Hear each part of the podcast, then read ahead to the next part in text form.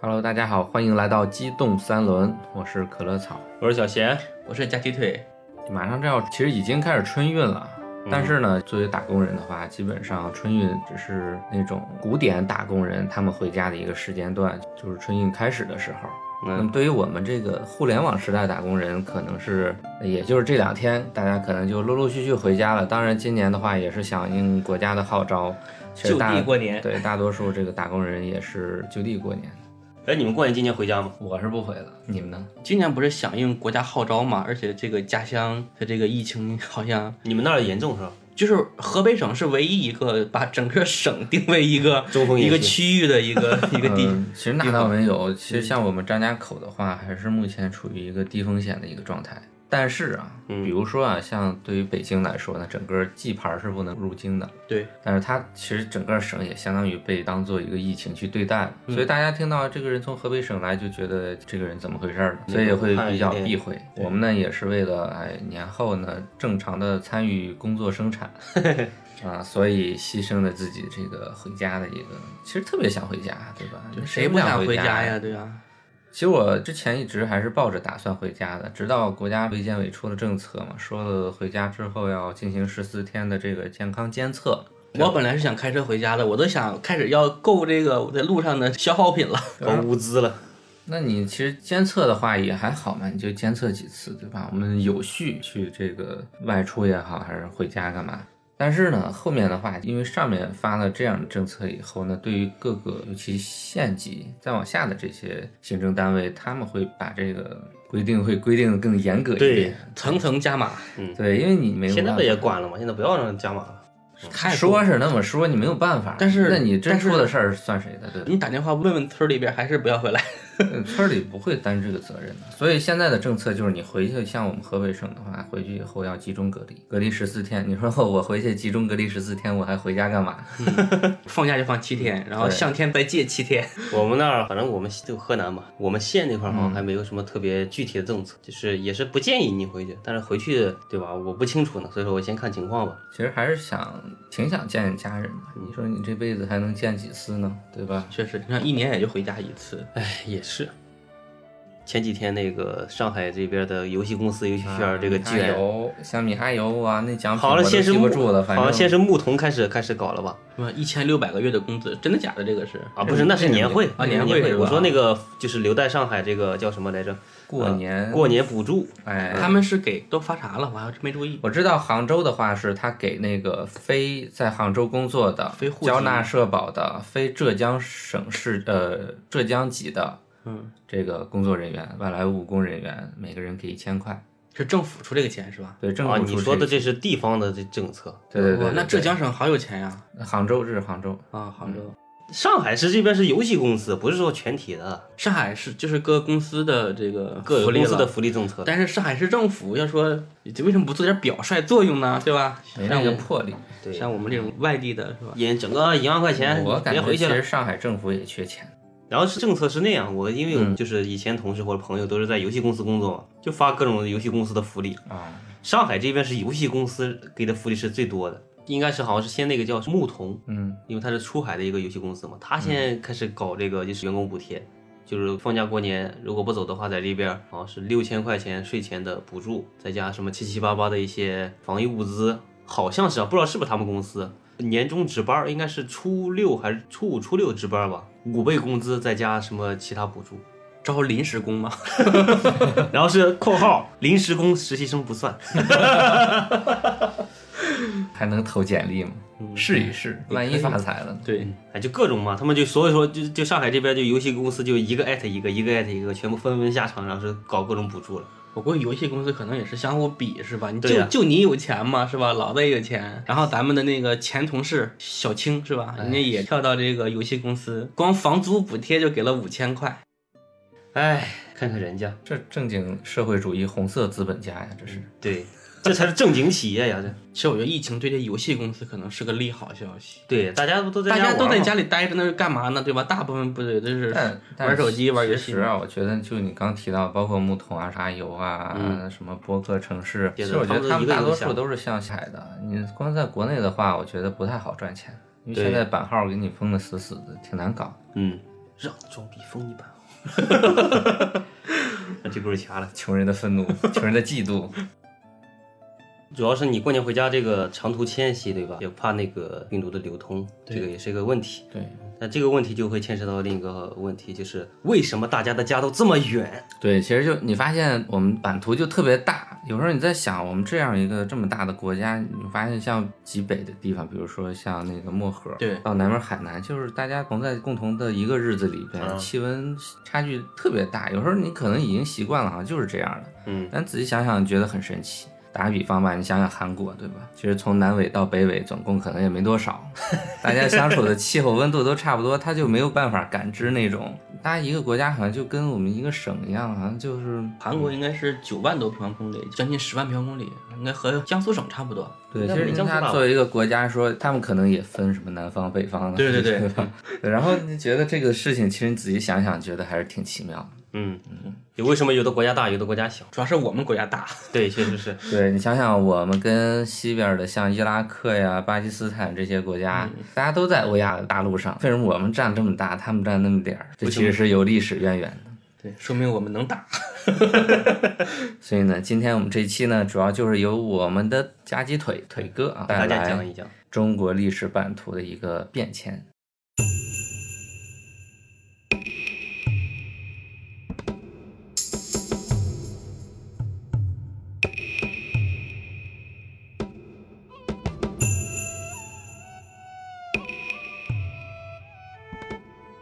其实这个呢，要从远古时期很久很久以前开始讲起。朗朗而歌舞对，。其实对于近代来说，我们历史课本基本上讲的比较明白了，就嗯这块儿也是着 重就我其实等于把资料就是大概又整理了一下，然后这个是以这次为主题给大家讲一下。嗯，其实大部分人应该也都知道啊，我们就那个班门弄斧了。没有没有，其实像近期的话，像近代，比如说蒙古，对吧？啊这这种这种变化，可能我们大家都知道。但是再往早一点，其实我们在以前学习历史的话，历史老师也不会专门的对那个版图的变化去做出一些这种详细的解科普呀、介绍啊，对。嗯对，所以今天呢，就由我们的夹鸡腿腿老师，嗯嗯，我给大家进行一个中国历史文化版图的变迁。好的，好的，其实这个大家也不用那个你看，一叫老师就绷上了。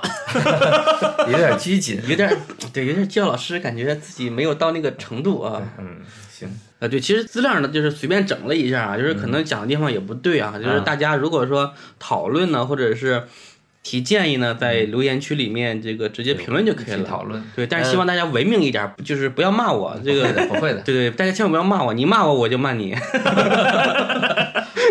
对，因为大家都讨论嘛，对吧？我我我也不是指指着来干嘛的，不是是吧人家听众过来，还我还没听呢，感觉就要被骂了，这还没咋的就要怼起来。感觉受到了冒犯。对我我就奉劝大家，大家都文明一些，都文明一些啊，我们都是文明人。你看，腿老师有点紧张。腿哥就是太怕被骂了。 对对对。其实腿哥还是有认真准备这个主题的。是，反正确实是用了两周的时间来来准备的啊。呃，其实按照现在的这个世界版图的这个排名啊，就是国土面积，嗯，我们中国的国土面积是排在第三位，第一位是俄罗斯，第二是加拿大，然后就是我们中国。其实还有人说，就是国土面积呢，也不是越大越好。有一个就是评论你这个国家的这个面积啊，是否这个好的一个利用率高不高啊？是这个意思吧？对，反正就是你评价你国国土好不好嘛，就是嗯叫有效国土。啊什么叫有效国土啊？就是你比如说这个适合种地哈，或者嗯是你这个呃做矿产这种，反正就是能够产生资源比较多的地方叫有效国土，嗯，对吧？那你看俄罗斯那么大，它很显然有效国土很少，一大片都在北极盖上了。嗯对，很本少来也没多少人，完了他那块儿又是纬度比较高，气候。你看俄罗斯整个的远东地区，包括西伯利亚和那嗯个远东地区啊，人口一共才八百多万人口，大部分人都全部都在欧洲那一片嘛。人口很少，那么大面积，相当于一千多万平方公里的土地上，就有八百万人口。你想，这个人每一平方公里还不到一个人，所以呢，就是人口很少，它就有效国土就很少。嗯对，像日本这种全是有效国 土，日本的有效国土好像也不是太多，日本的山地、啊对对山地山很比较少多主要是关东平原嘛，日本，嗯，所以日本的这个国土也不是很好。其实整体来看的话，中国的有效国土还挺大的，平原地区多呀。最好的嗯两个国土的就是中国和美国，啊，对，对面积对吧大，然后嗯都在中纬度地区，光热充足对吧，又适合耕种，又靠海，又有内陆，又有高原，又有平原又。有河对吧，无而且地形都比较全。嗯，那我们中国的这个国土面积这么大啊，是怎么来的？它也不是说天生对吧，上帝就给我们画了这么一块儿对吧，说这块儿给你们中国是吧？其实国土面积，你们觉得从啥时候开始，我们中国开始这个算中国是吧算是对，就算是我们国土的这个开始，从哪个时期？其实你要是让我现在想的话，我觉得呢，那要能想到的就是秦国吧，算是。秦大国部统一了嘛，但是其实自己对这个东西是没有概念的。第一反应，呃，觉得中国的版图特别大吧，可能是在唐朝，对，因为觉得对那会儿什么盛唐呀、什么万国来朝啊、什么的嗯东西，就觉得自己好像不仅地大，而且影响力大，然后什么宇宙之中心，呃，这个地球中心，按理说应该是最盛世的是宋朝吧，不最不盛宋世宋，如果单从领土面积上来看，嗯宋朝不是就是那种全盛时期，不是说领土面积。宋朝，他们夸宋朝的一个好处在于什么？就是宋朝对文人特别好，然后宋朝的经济呢做的也很好，就是比较嗯有钱，文人在那里吃好喝好又玩好，对吧？有钱有有房有妹子，这很开心，所以是他就就夸这个朝代。对，开始写史、写诗、写对词、对吹牛逼对，对。应该也是，好对，像他们就说宋朝是中华文化的一个巅峰，哦但绝对不是这个领土的巅峰。嗯，或者政治影响力的巅峰，不是？那最大面积应该是在元朝吧？元朝的嗯元面积朝其实元朝确实很大啊，元朝确实很大，但我觉得我我一直对这个感觉就是没什么太大意义，它就对不停的往西边跑，不停的征服各个国家领土，但是你征服你也管不住，其实元朝是讲元朝去掉四大汗国以后的面积还是很大，还是很四大。四大汗国，就是元朝建立之后，就是不是分封了四大汗国嘛？什么嗯哪个汗字？出汗的汗，看过啊不，咋还带方言了？ 就是大韩的大那个汗，对对，哦少数民族首领不称大汗哦嘛？哦对大不对汗？哦，这四大汗国呢是成吉思汗给自己嗯的几个儿子们封的，但成吉思汗死了之后啊，这四个国家啊就基本上跟中原王朝就跟元朝基本上就是平等的地位了。分嗯崩离就析不了是吧在从属于元朝，对，名义上应该是元朝的皇帝嗯是可以管他们的，但实际上谁都不听了。已经不算是那种朝奉国了，是吧？对对对，甚至还相互之间都去打，就这样。哦就是元朝控制，就是我们整个的这个国土面积，它是很大的，嗯是很大的。然后就是清朝，这是有效的一个控制，然后清朝也是面积是是一个巅峰，而且清朝是真正奠定了我们现在国土面积的一个基础。对，那从历史上，你们觉得从什么时候开始算？算什么？算我们国土的一个开拓的开始，那你就按朝代开始建立的呗，那我夏朝觉开始得算呗。嗯应该按照你这个在国际上开始有这么一个定义的时候，是不是？你的政权在这个国际上开始向对外公布，哎，我是一个统一的政权，是这种时候吗？呃，其实应该是什么时候？我觉得啊，像你说这政权这种啊，其实是在近代西方文明嗯啊、这个侵略之后，对吧？各处以前我没有占领殖民地这个意，识他才开始宣示主权，才开始去划定国界啊之类嗯的。然后在最开始呢，都没有这些的，就看这个当权者，嗯我厉害，我就开边拓土，对吧？那我怂了，我就被别人打，我就丢失领土，嗯就这样。其实作为我们中国人啊，对吧？我们三个都是汉人哈，那嗯就是从我们老祖宗开始，从华夏族的成立，嗯，华夏族的成立就是从炎黄时代。炎帝和黄帝开始，从那个时代开始，我觉得才开始算是我们中国的这个领土的一个开端。嗯，然后像在之前，像什么北京猿人是吧？这个北京人、山顶洞人这些，怎么怎么怎么怎么一下跳到那个北京猿 人了？往古追溯嘛，对，在炎黄之前，我觉得这些地方就不算，只能算是古人类的一个遗址对，不能算你的一个领土的范围。对，真正的应该就是刚才那个曹老师提到的，就有政权，对吧？有有认知的话，有统一的那个共同体，才能算是一个国家。算是这么说吧，算嗯是这么说吧。其实从炎黄开始呢，它也不是一个政权组织，对是部落组织。嗯，然后呢，形成了各种联盟，对吧？炎帝是一个部落联盟，黄帝是一个部落联盟。嗯，然后黄帝和炎帝最开始的区域在哪里？就是黄帝呢，可能是在黄河的下游，就是现在的河南的西部。然后炎帝大概是落翔， 差不多。然后炎帝呢，现现在大概在山西省的南部，对吧？两大部落，嗯其实就是中原地区，对吧？嗯嗯对，就是古中部原落地区起源的话，也就是中原地区那块儿。对，然然后他们双方在这一块活动就是强大之后，就也开始往周边扩张嘛。嗯，那我的部落随着我人口的增加，对吧？周围小部落的依附，那我肯定要往去扩张领土，对吧？我得种地，我得吃饭、打猎，就开始往周围扩。然后他们在往周围扩的过程中呢，正好在南方地区，嗯，有一个非常有名的人物叫蚩尤，上古的战神叫蚩蚩尤，嗯，对，蚩尤，他也开始往北边拓，对吧？他当时率领的部族人也很多，对吧？南方地区的对，从南方往北扩，我们是从西往东扩，这样，因为正好西边那一块就是黄河的，就是华北平原嘛，华北平原那一块地方是特别好，谁都想要。在这一块呢，就开始产生了矛盾。 打仗，对，最开始呢，就是皇帝不是开，最开始就是炎帝和这个蚩尤先打了一仗，炎帝败了，打不过，没 干过， 对，然后跑了。跑了之后呢，皇帝也过来了。皇帝说：“哥们儿，你咋回事儿啊？你那是 让谁欺负了对，炎帝说：“那个蚩尤那个老家伙很牛逼啊，这我我打不过他。” 他说：“兄弟，你别忙，咱俩一起上呗。嗯皇帝就是听完炎帝的描述，感觉我操，他那么强，我是不是也打不过 呀？然后这时候开始是吧？开始跟炎帝联合去打，去战蚩尤。但蚩尤真的很强啊！你看嗯历史对他那么一个描述，神话描述就是什么兽变的蚩尤嘛，是吧？对，有八十一个兄弟，他头上长着那那个牛角，他的腿呢是牛蹄子，是我牛估计吧，估摸着他应该就是穿兽皮，对吧？带牛角那种那种东西， 对，吧？可以可以这么理解，对对可以这么理解。所以 说，就描述是他长的那个牛角，是吧？反正战神蚩尤很牛逼，双方最后决战是在哪儿？在我们河北的涿鹿，嗯，着涿陆。鹿大就战，是我们张家口现在有个涿鹿县，对，就是在那儿。然后这个哎，那巨鹿之战呢？啊，有人叫巨鹿，有人叫着陆啊不，巨鹿之战是那个什么，是在后期，啊，又打一仗是吧？不，巨鹿之战差了将近几百年，上千年了已经。啊，那那这给我掐了对吧？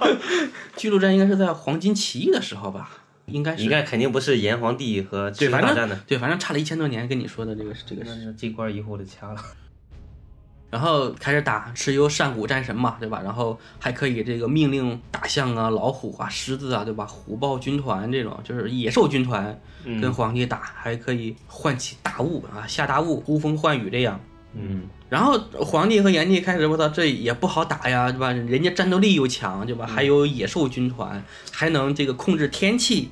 然后皇帝呢，就发明了指南车，嗯这指南针的第一次的这个面试啊，就是圆圆形指南车，圆是形皇圆形单模工 具。对， 皇帝发明的。然后呢，还请九天玄女，皇帝请了这个天神下来助战。嗯，最后呢，用哪个宝剑把蚩尤的头给砍下来了？借助神力，对对我估摸着就是什么控制神兽，那就相当于以前的训动物兵嘛。蚩尤败了以后，这个九黎族就是他的这个部族，被称为彝族啊，什么九黎族就开始嗯那个往南退。然后呢，中原地区又让出去，中原地区的东部地区，山东的这个西部、河南的东部和河北南部这一块儿好地方， 听着嗯像天气预报有没有？就让出来了。然后呢，就成炎黄的这个领土了，对势力范围，势力范围。就华夏的起源了。那对其实其实最开始那块儿就才叫中国，对吧？对对，就是去年、前年还是去年，就是发掘了一个古的古国吧，叫河洛古国，啊，就是黄河和洛水之间的这一块儿嗯区域，叫河洛古国。据说就是就是皇帝的时代的一个国土范围，就是活动范围。其实炎黄二帝后面之后，就炎帝和黄帝之间也可能也是对这个战利品的分配啊，他们产生了这个一些矛盾。嗯，最后呢，皇帝又打败了炎帝，在明条之战，最后对等于最后就变成双方两个部落就融合了嘛，融合了就变成了华夏部落。然后这个时候开始，我们华夏部落就开始登场。皇帝之后就是三皇五帝嘛，嗯嗯，啊，三皇五帝，然后再后来就是大禹治水，然后建立夏朝，嗯，这是我们中国第一个朝代开始了。嗯嗯夏朝的范围其实也没有一个明确的疆域啊，因为我们的古文的这嗯个缺失，史料的这个缺失，嗯，没有详细的一个范围。大概集中的大概那个地儿就是在河南省和山西省的南部，就这一块儿，河南省和山西省的南部，就河南省的整个河南省，然后还啊有山西省的南部地区，就是河套平原，再加上那个不是河套平原，不是河套，这个时候河套平原还没形成是吧？离纳入我们我们中国的版图还有一千多年，还很远，哦还很远。当时范围就很小，就是山西省的南部和这个山西省的北部这一主要块就是那个中原地区的对，这然后这个平对，原，然后周围就遍布了这种少数民族。对，然后我们华夏族呢，称我们四方的少数民族，嗯，就是蛮族嘛，被称为东夷、西戎、南蛮、北嗯狄，这是我们对周围少数民族的一种称呼 啊，就是不是很好，但是从历史它就是这样称呼的。然后我们可以去看地图啊，嗯最开始管日本也叫东夷，东嗯瀛吧，东夷。夷后面才叫东瀛是吧？对，后面是改成了东夷，最开始都是彝族，这东边的都、都叫彝族，南边的都叫蛮族，西方的是戎族，北方是狄。哦，这样。但是当时它只是有一一块活动区域，其实它的管理能力、行政能力都不强，就在周围建立了很多这种像是分封的这种小部落联盟，还是部落联盟这种，对吧？我作为大夏朝，我有一大块地方是归我直接管，对吧？你们直接听我的话。但在周围那都是小弟们，也就是朝奉国了，对，那个朝奉关系。算是一种关系，就是他也是部落首领，共主但是你得和听我少的主话，对。然后呢，这个部落分封这种方式一直持续到周朝嘛，但是部落的这个部族的这种数量是一直在减少的。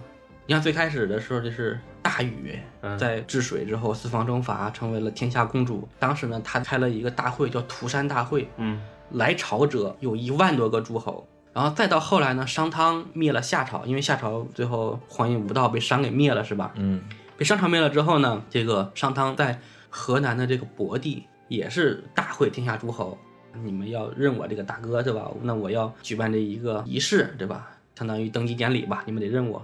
嗯，那个时候呢是有三千多个诸侯，大会三千诸侯，那其实相当于三千多个小国家，对吧？可以这么理解。嗯对对，从一万个已经变成三千个了，大家相互之间打嘛，相互占地盘儿。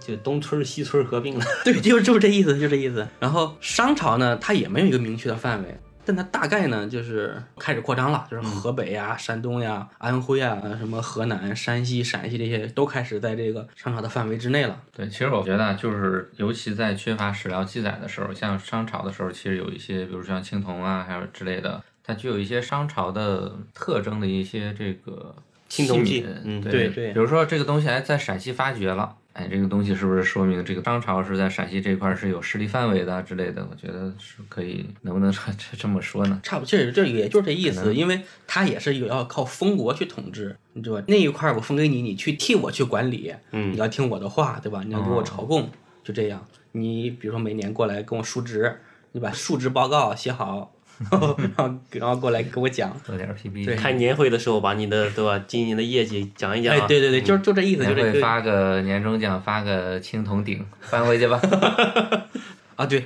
你说到这个鼎啊，就是大禹，就是统一我们嗯不是统一，就是他在成为天下公主之后建立夏朝哈，把天下呢分成了九个州，然后铸了九个鼎，然嗯后这个每个鼎上呢就刻着这九个州的这个风土人情，就是我们嗯九鼎的一个来源。然后也，它也同时分为了九州，我们华夏嘛，九州啊，对，这一个代名词，以前都开始注重这种文化 文化输出了吗？他必须得要管理嘛，你管理嗯我就得建立一个管理机构嘛，画一个范围这样。对，这九州呢，还是给大家介绍一下，就是冀州、兖州、青州、徐州、扬州、荆州、豫州、凉州和雍州九个。嗯，这这也是大概是指代哪个方向的，其实也是华中、华东、华北，对，也有点类似于就我们现在这种称呼，就是这吧意思吧，对吧？你像冀州在哪儿？冀州就是我们河北省的南嗯对部，还是河北那省个冀吧南是吧部，对对。现在河北省不是简称冀嘛？河北省的南部，然嗯后还有山西省的东部这一带。兖州呢，大概就是是在山东，在山东和河南的交汇那一带。青州呢，可能就是山东的，就是东南部那一带。嗯就再往上走了是吧？哦对对对，徐州就是大概现在徐州这个范围，然后雍州可能就是现在的对吧关中地区，呃，豫州就是河南省的那个南部，然后像荆州可能就是湖北啊这样，反正就是大概就像这些范围吧。现在各省简称不都还是以前那个对老字延延传下来的？对，跟这些州其实还是有很大关系的。对，那就相当于这个是整个到周朝前的一些，就是国土面积的整个一个大差概区不域嗯多吧。。对对，商朝也是建立了很多一种封国嘛。应该周朝前还不是封建啊，周朝开始封建制了嘛？以前不是都是那种呃，算是分封制嘛，所以说的国土面积没有那么明确的划分，对吧？边际是到周朝的时候才把这个分封制就是确立了，确立了。但它其实以前也都是，嗯只是它真的管理方式没有周朝那么好。周朝不是开始以后就变成那个什么那个那个封建制了嘛？封建制是秦始皇以后了，是秦始皇以后才开始嘛？我记得封建制真正的一个确立应该是在那个汉朝的时候，汉武帝罢黜百家，独尊儒术之后，好，这轱辘掐了不播了。 你别老掐呀，你这这不就体现哥给你答疑解惑吗？腿儿老师，就是他们这都是属于那种城邦制的一个统治方式，嗯，还是联盟嘛，对吧？你跟我好，你认我为老大，对吧？那我来保护你，我需要你的时候你来保护我，联邦制，差不多这个意思吧，跟现在美国差不多。你看他们落后不落后？那肯定还是有不一样的地方，毕竟人家美国这个三权分立，对吧？还有共共和国宪法，肯定不一样的。你这么一说，对，说到商朝的时候，有一个事情来介绍一下，就是在商朝的时候，就是现在在河南安阳，嗯，发掘了一个妇好墓。嗯，妇好墓是一个历史上第一个被记录的一个女将军，就是很牛逼富，豪将军是吧？对，很能打。她是商王武丁的妻子，哦，对，特别能打。然后他的那个出土的那些器物上有青铜的铭文，对吧？记录他去征鬼方。据说这个鬼方是在哪里？就在河西走廊呀，就是那个河套鬼字吗？对，就是那个鬼字啊，那一块儿被称为方国嘛，叫鬼方。嗯，据说这些人是那个雅利安人，雅利安人对对，据说是雅利安人。雅利安人最早就是在高加索地区， 啊，然后他们南下，四大文明古国里面的三个是他们给灭的，古埃及，啊，对吧？古巴比伦、嗯古印度都是被雅利安人给灭了。印度的这个这个种姓制度，嗯，就是雅利安人发明的，好，他们很牛，牛逼。然后是啊哦还有一支就跑到了我们中国这儿，结果被中国给灭了。然万万后没想到蛇到中国了， 是的，然后被这个富豪啊打败了之后，抓了很多俘虏回来，嗯，当什么呢？当这个人巡。人群之就是比如说这个某个大臣死了是吧？把他啊，当殉葬是吧？，对，当奴隶，咔杀掉，然后埋在这个坟里面，继续当你的奴隶。那你说德国人他以前还挺屌，啊是，人家确实很厉害呀。怪不得能发出两次战争呢。对，然后到中国，那你这么一说，那就三次了。之前那次全球征服，他不也算一次了？到中国就折了。 对，说明我们华夏族的战斗力很强啊。神秘的东方力量，然后下面就讲到周朝了。对，说到周朝，是对我们华夏领土扩张有一个很大作用的一个时期了。因为周朝时间比较长，前后一共是八百年，把东周、西周加起来，哦，其实周朝的建立就已经给我们把哪个部分纳入了进来了，就是这个关中平原，就是渭河的平原，啊就是周朝的一个活动范围，啊！你就按现在地名，可能有的听众不知道。就是大概陕西的宝鸡市，哦，那就那一块儿，嗯，宝鸡市那一块儿被纳入进来，纳入中原。然后这个周朝建立之后，大封天下，嗯建立各种各样的封国嘛。当时的这种封国一共分成五个爵位：公侯伯子男，嗯，就是我这个地方划给你，你去替我管理。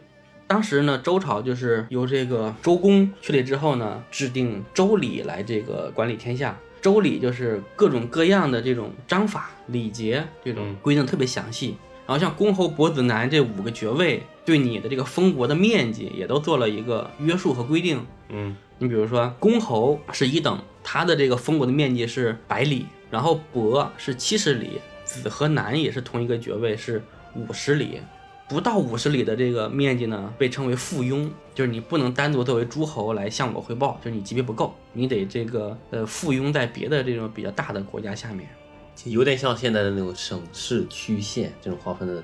呃，不一样，哦面积大不一小样了，吧不不一样，不一样，他们都是独立的，他们的级不是上下级关系，是独立的，哦那只有你觉得附庸国和这个那你说的意思就相当于就是，比如说我是这个省里的县，但是我和省是同个级别，是这个意思吗？面积上来说，他们连县的级别都不到。那那你理解上就是这块地，它就算一个小独立的小政权国家，对，但是对它和旁边那个更大的一块地，它也是一个政权国家，它不是包含作用，对它就是一个平等作用，对都是平等的。对，就是现在在比如说中国和朝鲜，哦，对吧？中国很大，朝鲜很小，但是它也是一个独立国家，嗯对吧？都是独立的。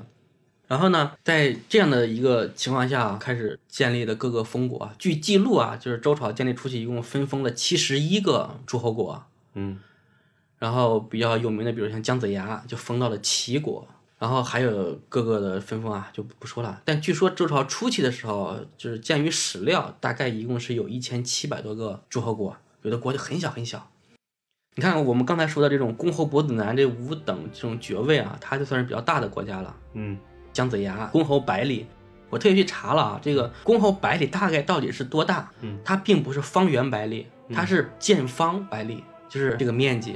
建方百里换算成现在的这个面积是多大？啊我特意算了，当然史料可能不是很准啊，我也是各种查了各种资嗯料。当时在周朝的时候，一里的距离大概是三百四十米到四百一十米之间，因为当时的这种度量单位都不很嗯不准统一是，吧对对，都都不准，所以它这个差距很大。我们就按四百米来算啊，就按四百米来算，一里是四百米，然后它这个百里见方就是大概的面积是在四十平方公里，就大大概就是四公里乘以十公里这样的一个哦面积。对，呃，你像我们那个镇的面积是九十六平方公里，也就是说我们那一个镇相当于两个比较大的这种封国。那感觉没有长宁区大，还有显然没有长呃宁区大。嗯，你你看一下长宁区大概大概面积是多大？四肯定不止四乘十公里，对呀，所以当时的封国是很小的。你像这种公侯级别的，还是四十平方公里；你到博是七十，大概就是二十八平方公里；子南是五十，大概就是二十平方公里，很小，有的可能就几个村子那么大。管理能力就那么强，他管不了太大是吧？对，但是呢，这个各个诸侯去了之后，你随着人口的增加，或者是这个诸侯野心的增加，然后还有就是到后期这个周天子的这个约束能力比较差，嗯，然后呢，诸侯国们开始各自的扩张，吞并呗，对，然后这个是要讲到一个烽火戏诸侯。烽火戏诸侯就是周朝的这个天子哈，这个为了博得美人一笑，不停的耍这些诸侯。因为当时的这个周朝定都在镐京，就是现在应该也在宝鸡附近。陕西那一片是吧？嗯对，就是西安、宝鸡，就反正就在那一块儿吧，对吧？镐京附近。然后呢，北边是这种防御的工事，有那种烽火台，对嗯吧？对吧？再往北方就是西方的这种各种西戎的民族啊，也是民风彪悍，很能打。为了让美人一笑，就点烽火西诸侯。最后呢，这个西周就被灭了。荒淫无度。对你老玩这种羊来的游戏，最后昏君 嗯最后狼真来了，就没人帮你了，然后就就被灭了。灭了之后呢，然后周朝的王室还在，然后就别的诸侯就开始这个奋力秦王，就把周天子的这个行政的中心从镐京迁到了洛阳，啊，对吧？这平王东迁，历史上很有名。呃，从此呢，这个周朝就进入了东周的时期。然后周平王呢，被这几个护送的大臣给护送到这个洛阳之后，又开始分封啊，对吧？你有功我得给你奖赏啊，就又分封了几个。然后你像其中的秦国，就在这个时候被确立成为一个诸侯。因为秦朝以前呢，它就是一个附庸，这个国土不到五十里。你正式成为诸侯以后呢，那给他得有封地，封地在哪儿？就在于周朝的故地，被那个少数民族给占了，被犬戎给占了，说这块地给你，你要想要你得自己去打。嗯，然后这个秦人就浴血奋战，一点儿一点儿逐步收复了这个西周的故地啊，这块儿以他们为根据地，就开始逐步的向西扩张。其实秦国的崛起，我们在历史上可以去看一看，它真的是在苦寒之地最不好的地方，你要一点儿一点儿一点儿崛起。逆袭，对，然后秦国在秦穆公的时候，就是找到了几个有名的，算是宰相吧，嗯，有个叫百里奚，把百里奚举于市，然后他其实是用五张羊皮换回来的，因为他当时正在干活儿，用五张羊皮跟他当时的主人把百里奚给换回来，然后换回来之后呢，用他为相开始整顿改革，最后秦国就强了，强盛了之后呢，就并国二十，岁霸西戎，拓地千里，秦国从此成为大国。你国土面积大了，那你人口自然就多了，然后呢，实力也就强。这是秦国，它就等于把北边、西边的这个面积都扩大了，然后再后面呢，还往南灭掉了八国和蜀国，相当于四川盆地。哦，蜀国大概现在现在的成都，八国是现在的重庆。巴蜀巴蜀嘛，吧，对，所以秦国的面积就这样一点点扩大。嗯，然后呢，再往北是晋国，晋国最开始呢叫唐国，哪个唐？大唐的唐，唐朝的唐。啊，所以后面呢，为什么这一块儿净除唐国，就是因为最开始这一块儿封地叫唐。哦，然后晋国它最开始呢是一个公侯，嗯，应该是侯，晋国应该是侯级，它的国土面积就像刚才说的，也就四十平方公里。嗯，很小一块儿，对，但是你看我们到后面这个三家分晋的时候，晋国的面积已经非常非常大了。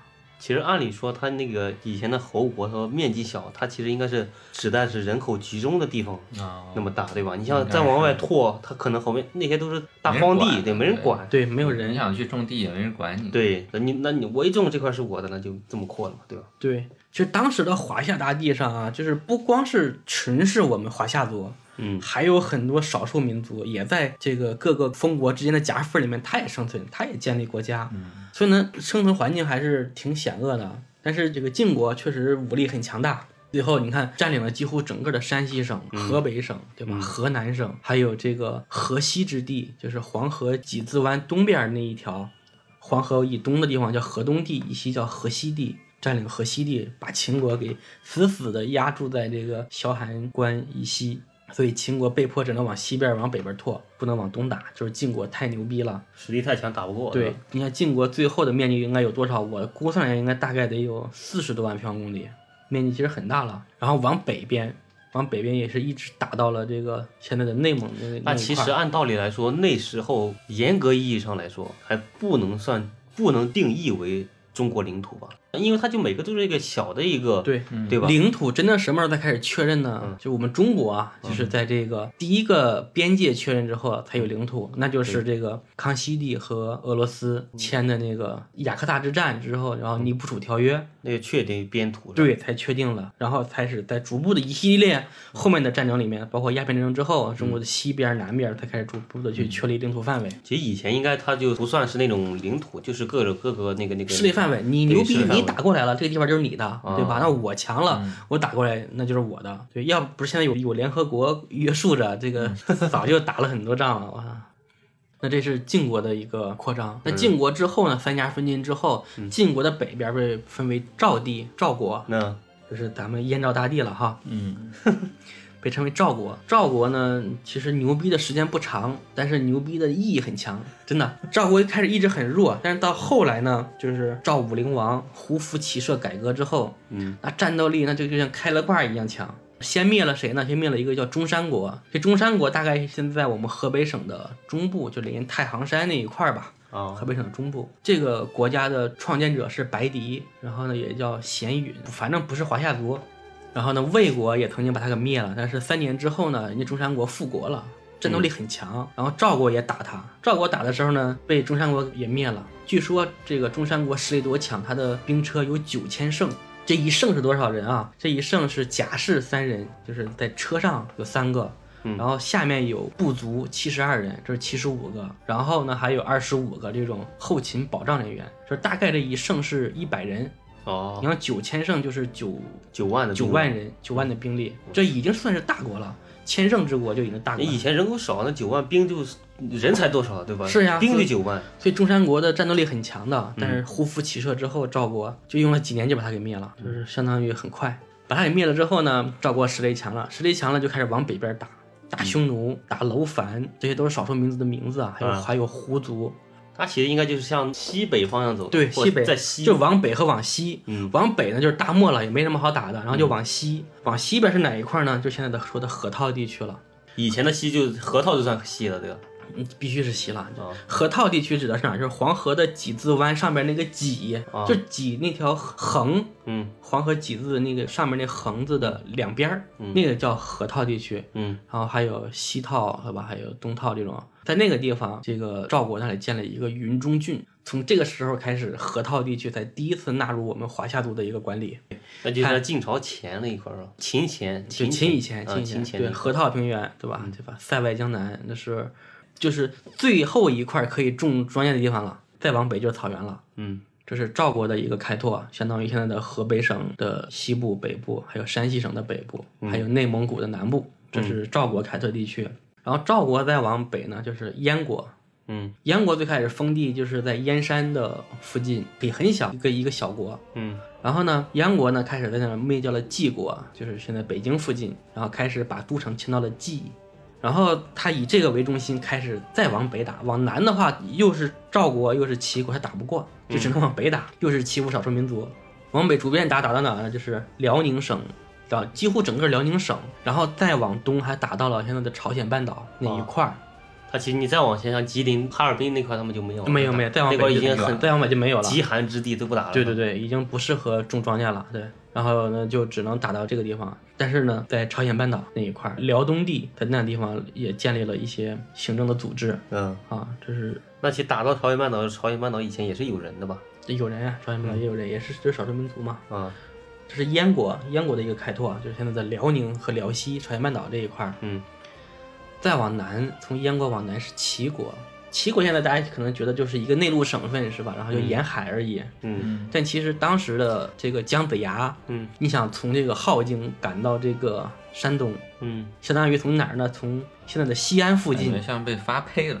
对，其实江北崖最开始一看，哇操，这个把我分到了这么偏远地方，老子不愿意去啊。然后，但是你不去又不行，他就慢慢悠悠、慢慢悠悠的走，走到齐国都是齐国灭了。 没没有，那是他的封地嘛，他必须得去。啊然后呢，他走到附近的休息的时候，当地的百姓就说说这个吕望啊，姜太公嘛，嗯，姜太公吕望说他也不怎么样啊，这个姜子牙其实本名叫吕望，是吧？对，然后呢就不太想去嘛，然后别人说这个人也不怎么样，这个那的，然后听说有别的国家马上要占领他的封地，这个别的国家是谁呢？叫莱国，就是一个草字头儿加一个回来的哎来，山通东莱莱阳，对对对，莱芜这种。嗯，哦，他在哪儿呢？他在山东半岛的东部。嗯然后其实刚才我也说了嘛，就是他的那个封国其实很小，也就几十平方米，就相当于一个镇的面积大小，很小。然后姜子牙一去之后，发现隔着这个涞水，隔着一一条河，对方马上就要占领他的营丘，当时叫营丘。营丘这个城呢，就是他的都城。嗯，营丘后来改为了临淄，然后姜子牙就跟这个莱国人在那儿打了一仗，嗯最后呢打赢了，算是惨胜吧。最后姜子牙才开始利用这个地方以为根据地，对吧？建立齐国，嗯，然后逐步的扩张，最后也是灭了很多的国家。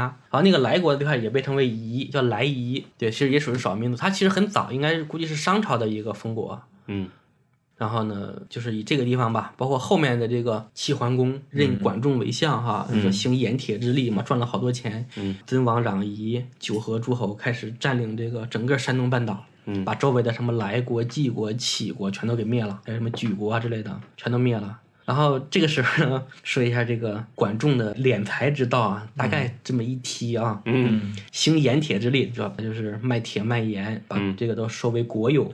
啊，挣了好多钱。还有呢，我们中华这个青楼的鼻祖就是妓院，管仲就是管仲，啊，对， 可以啊，因为管仲兴盐铁之力嘛，那他、啊你既然想把东西卖出去，你就得有这个商人组织嘛，来商人来替你卖。嗯，然后呢，齐国的这个商旅文化就比较发达，那商旅文化发达就有钱，嗯有钱呢，大家就得吃喝玩乐，得高消费是吧？对你得会所周围配套设施都得健全了。是的，青楼被称为杀人不见血、吃人不吐骨头的地方，有多少钱都给你吞进去。对，所以呢，青楼妓院就是管仲发明的啊，这个就不说了，这个不说了。再往南是谁呢？就是楚国了。因为你像周围的之前只有这几个周边的大国，他们后面变大，就是因为它有拓展空间。啊你里面的这些国家呢，对吧？分封在什么齐、楚、燕、赵、韩、魏、宋、魏、中山这些小国儿，他们的内部四周全是敌人，全或者全是朋友，都是宗族，对吧？没法打，他没法扩空间也不大，嗯对，只有这个周边这几个大国。楚国是最牛逼的一个。楚国最开始呢，也是一个很小的国家，被封为子。楚国它是很早的一个民族，姓芈嘛。我们看《芈月传》的时候，嗯对吧？姓芈。然后他们建国之初呢，其实它并不是一个正式确立的一个诸侯国，嗯等于从商朝的时候啊，这群人自己牛逼，嗯然后一点儿一点儿自己壮大了，就相当于一个家族是吧？比如说我生了十个儿子，我十个儿子又都牛逼，然后呢又都努力的干活儿，最后招揽了一群人，嗯然后开始变成一个对当地大家族很有势力，开始逐步扩张。然后他在这个周武王伐纣的时候，他战略就是选择了周武王。嗯周武王看你多少对吧？你起码说你也给我摇旗呐喊了是吧？他也没多少人，封你为一个诸侯，是一个子爵，很小，只有五十里。啊，然后楚人在刚建立国家之后呢，特别穷，想给这个老祖先祭祀，因为这个周朝时候对祭祀特别看重，包括商朝的时候也一样。祭祀的时候呢，没有牛，你得用太宰、猪牛羊吧，应该是对吧？太老还有少老，啥东西？就是祭祀的时候嘛。嗯太老就是猪牛羊，然后少老应该是猪羊狗，好像是。反正就这对东对西，家畜。但是他们没有牛，怎么办呢？去周围的一个小国去偷牛，这说明楚国非常穷。但是楚国的君主呢，都很能干。从那开始，大家披荆斩棘啊，开始一步一步扩张，到最后楚国的面积大概一共是一百五十万平方公里，是当时世界上面积最大的国家。楚国披荆斩棘，最后一共是灭了南方四十五个国家，然后他还灭了很多少数民族，他面积当时是最大的。据说当时统一天下呢，就是非秦必楚，如果不是秦国就是楚国，面积非常大，从二十平方公里变成一百五十万平方公里，面积扩大多少倍？哎七倍半。七倍半，对呀，一百五十万跟二十，啊七点五万倍吧，应该是。啊，万是吧？对，真的我。以为二十万扩到一百五十万，你像我们常说的这个春秋五霸的越国，啊对吧？还有这个孔子的故乡鲁国，啊对吧？还有一些什么宋国，都是被楚国给灭的，太牛逼了，啊真的好牛逼。呃，前面呢就是一个算是春秋战国时期，我现在周朝对我们这个华夏领土的一个开拓，嗯，这是一般牛逼是吧？对，一般牛逼。 其实这个时候确立的范围啊，领土的范围大概是什么？就是基本上就是华夏的一个主体的领土范围了。嗯然后再往后面呢，还有一些新的领土加入。嗯嗯，然后下面就说到我们历始上最牛逼的一个人物了、啊，秦始皇。牛逼中的牛逼，那必须的，秦始皇太牛逼了啊！ 我们就别的不讲了，就我们就直接讲这领土的一个开拓啊。嗯秦始皇在利用十年的时间统一了中国，统一了华夏，啊把东方六国全部灭掉。然后呢，这个时候呢，秦始皇开始四方的这个征战，开始对少数民族嗯，周围的少数民族，最先呢是征服了百越，百越时代那块儿，百越就是现在的浙江、哦福建那、江 那他妈西，那就算少数民族了，当时都是少数民族，百越嘛，百越少数民族，然后率五十万大军嗯进入岭南灭百越，然后呢把浙江、福建、江西，然后湖南的南部，嗯然后还有就是两广，还有越南的北部，越南的北国以前也算是那个中国领土的，对，我们纳入我们华夏的领土。然后呢，这是秦始皇非常牛逼的地方，嗯像这么一大片啊，现在的全是经济发达地方，那打江的西比较远，打到两广靠越南那秦块始儿，皇真是真是牛逼，真的，我觉得你流口水什么意思？崇拜，很 我很崇拜他。恐怕是用流口水的方式来表示。讲起来比较激动，我的这个、难掩崇敬之情， 算是吧。嗯然后北击匈奴，率蒙恬三十万大军建立了，不能说建立吧，就是打退匈奴之后哈，然后收复哪里呢？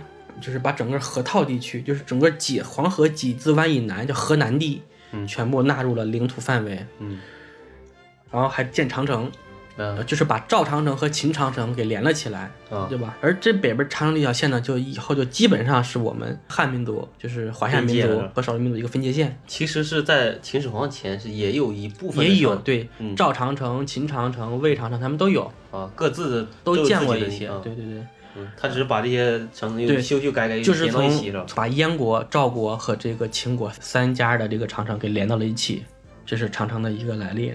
然后长城呢，从一直到哪里？一直到清朝，啊，到清朝之前啊，就到明朝，一直都是我们华夏民族和北方游牧民族的一个分界线。他其实只是为了抵御那个少匈奴数大少数军民族只抵御北方的游牧民族。啊，对，这是秦始皇开拓的啊，就是南方太厉害了，我也一直很崇敬他。对。然后那其实你按照现在道理来讲的话，那个长城建立就跟老川要盖那个墨西哥墙是一个道理 不一样，墨西哥人是没有进攻性的，啊。对，他是有一定的防御的。对，他是打不过的。对。然后再后面呢，就是秦朝末年了哈、和楚汉争霸。然后楚汉争霸呢，有些地方就开始逐渐的被少数民族又重新给占领了。 嗯你像比如刚才我们说燕国所开拓的这个辽东地区，嗯，然后还有说的这个河套地区、河南地这些地方都被匈奴给占了，然后再往南的两广地区还有越南的北部，被当时一个秦朝的将领叫赵佗，也是我们河北人，在那里他就是封闭了五岭的各种关隘，然后独立建国，自称南越王。呃，因为这一期可能讲的比较长啊，那我们就分两期来讲。那这期呢，我们就先到这里。嗯，我们下期继续。好的，好，下期继续，那么就先到这里了，拜拜。大家再见。好的，拜拜。